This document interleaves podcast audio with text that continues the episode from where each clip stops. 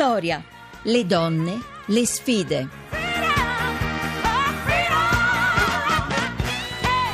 Le 17.32 48 secondi, seconda parte di Vittoria, seconda parte in cui è nostra ospite Valeria Palermi, la direttrice di D di Repubblica.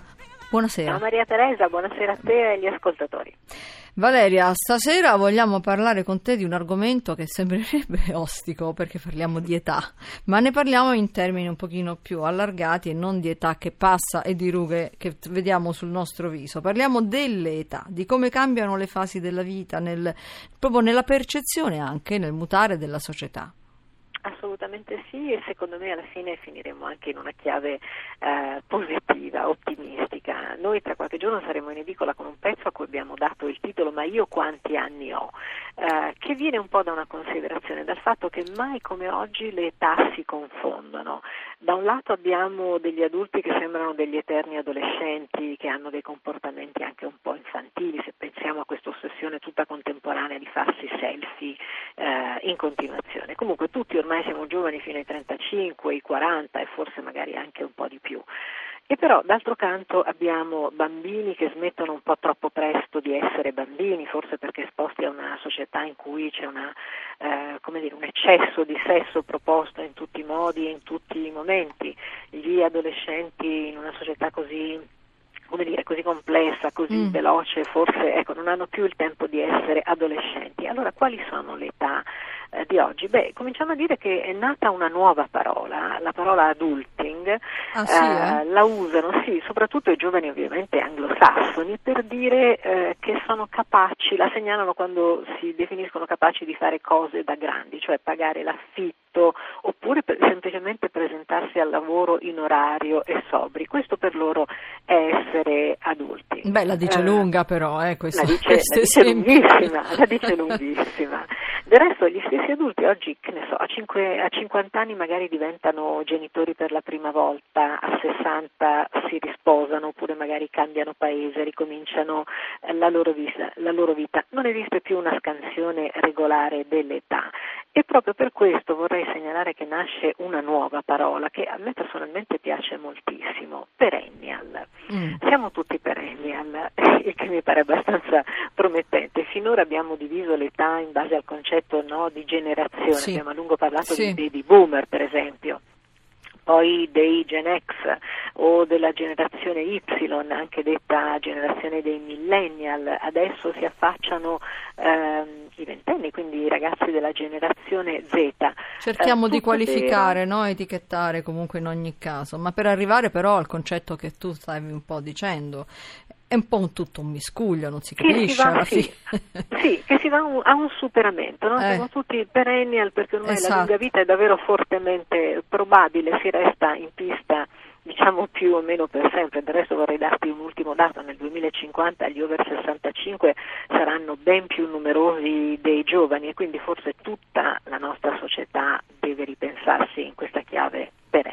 Esatto, a fronte di tutto appunto questo dato che è comunque abbastanza spaventoso perché se gli over 65 saranno molto di più dei giovani eh, non sappiamo che società ci attende e poi come ci adegueremo. Ad ogni modo ne riparleremo naturalmente. Valeria Palermi, grazie di essere stata con noi. Grazie a voi. E siamo arrivati allo spazio dell'attualità di cultura e di spettacolo, comunque dedicata a eventi che siano di interesse per le donne o letti in una chiave femminile. Con noi naturalmente c'è sempre Maria Grazia Putini. Maria Grazia, oggi di che cosa si parla? Buonasera Maria Teresa, buonasera a tutti. Domani è il 27 gennaio, è il giorno della memoria e noi di Vittoria abbiamo deciso di dedicare lo spazio di oggi ad uno dei tanti appuntamenti che domani, eh, come ogni anno, ci aiutano a riflettere e a ricordare attorno a questo tema eh, terribile. Eh, è, uno, è, uno, spazio piccolo, eh, è un evento piccolo, ma molto significativo. Infatti la provincia autonoma di Trento organizza per domani una messa in scena al Teatro San Bapolis, appunto a Trento, di uno spettacolo dal titolo Eppure non ho paura, scritto da Renzo Fracalossi, ha lo scopo di far conoscere il dramma dei campi di concentramento nazisti attraverso gli occhi delle donne.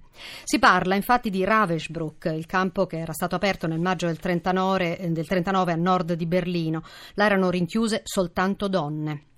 Erano casalinghe, dottoresse, artiste, politiche, prostitute, disabili, resistenti, zingare, ebree ed erano inferiori, secondo i nazisti. Al telefono abbiamo Sara Ghilardi, che è una delle attrici di Eppure non ho paura. Che personaggio interpreta? Ovviamente buonasera Sara Ghilardi. Buonasera, buonasera. Che personaggio interpreta? Io interpreto la, il personaggio di Margherita, una, una, giornalista ebrea iscritta fin da giovane al Partito Comunista Tedesco e che decise di dedicarsi completamente all'impegno politico. E secondo me fu una donna veramente straordinaria perché portò avanti i diritti di libertà, di uguaglianza, ci, ci credette fino in fondo e riuscì a, a, sopravvivere a quattro anni di gulag sovietico e cinque anni di Ravensbrück, quindi già questo.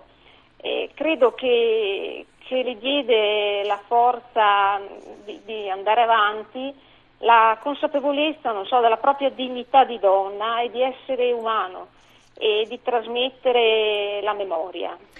So, la sua esperienza racchiude in sé tutto l'orrore del Novecento perché si, si va a, a, seguire la sua storia veramente pazzesca ma anche tutto il senso del riscatto femminile. All'interno, all'interno della, della, vostra messa in scena eh, sì. ci sono momenti in cui si rappresenta l'orrore del campo. In che modo? Come funziona lo spettacolo?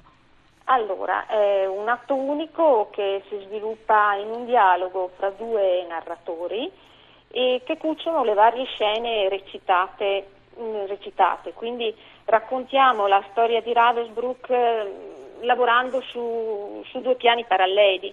Quindi abbiamo da un lato il dramma delle detenute, eh, mentre dall'altro la convinzione nazista di agire per l'affermazione della propria superiorità razziale, perché sterminare gli oppositori e gli esseri giudicati inferiori come erano le donne giudicate era una sorta di dovere collettivo e purtroppo al quale si sono sottratti, ahimè, in pochi. C'è qualcosa della, nella memoria di questi episodi terribili, in particolare a Ravensbrück, ricordiamo stiamo parlando di un campo di concentramento dove furono rinchiuse soltanto donne, qualcosa che può ri- aiutarci a ricordare e soprattutto a riflettere ancora?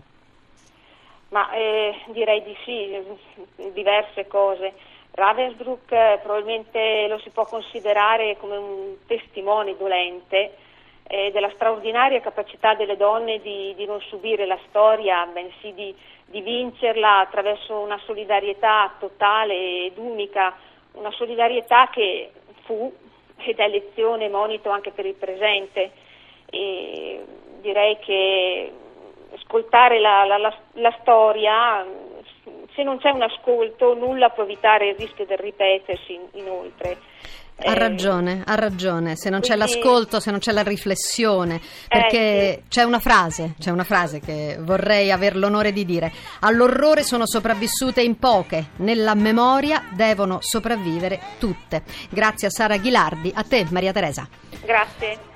Grazie alla nostra ospite. Prima di salutarvi, io vi ricordo che la RAI promuove una nuova campagna a favore delle popolazioni colpite dal terremoto. Lo slogan è Ricominciamo dalle scuole. Aiutaci a ricostruire le scuole nelle zone terremotate del centro Italia. Donna 2 euro al numero solidale 45500. Basta un sms da telefono cellulare o una chiamata da telefono fisso. Prima di dare la linea al GR1 Economia condotto da Anna Trebbi, vi ricordo che per intervenire scrivete a vittoria chiocciolarai rai.it se volete partecipare con Twitter usate hashtag Vittoria Radio 1 e per riascoltare il programma cercate vittoria.rai.it hanno lavorato alla puntata Laura Rizzo e Luca Turrisi in redazione per l'organizzazione Rita Mari la regia è di Massimo Quaglio e il tecnico è Maurizio Possanza. Vi aspetto domani? No, domani non vi aspetto vi aspetto lunedì alle 17.05 dopo il giornale radio. Buona serata da Maria Teresa Lamberti e buon weekend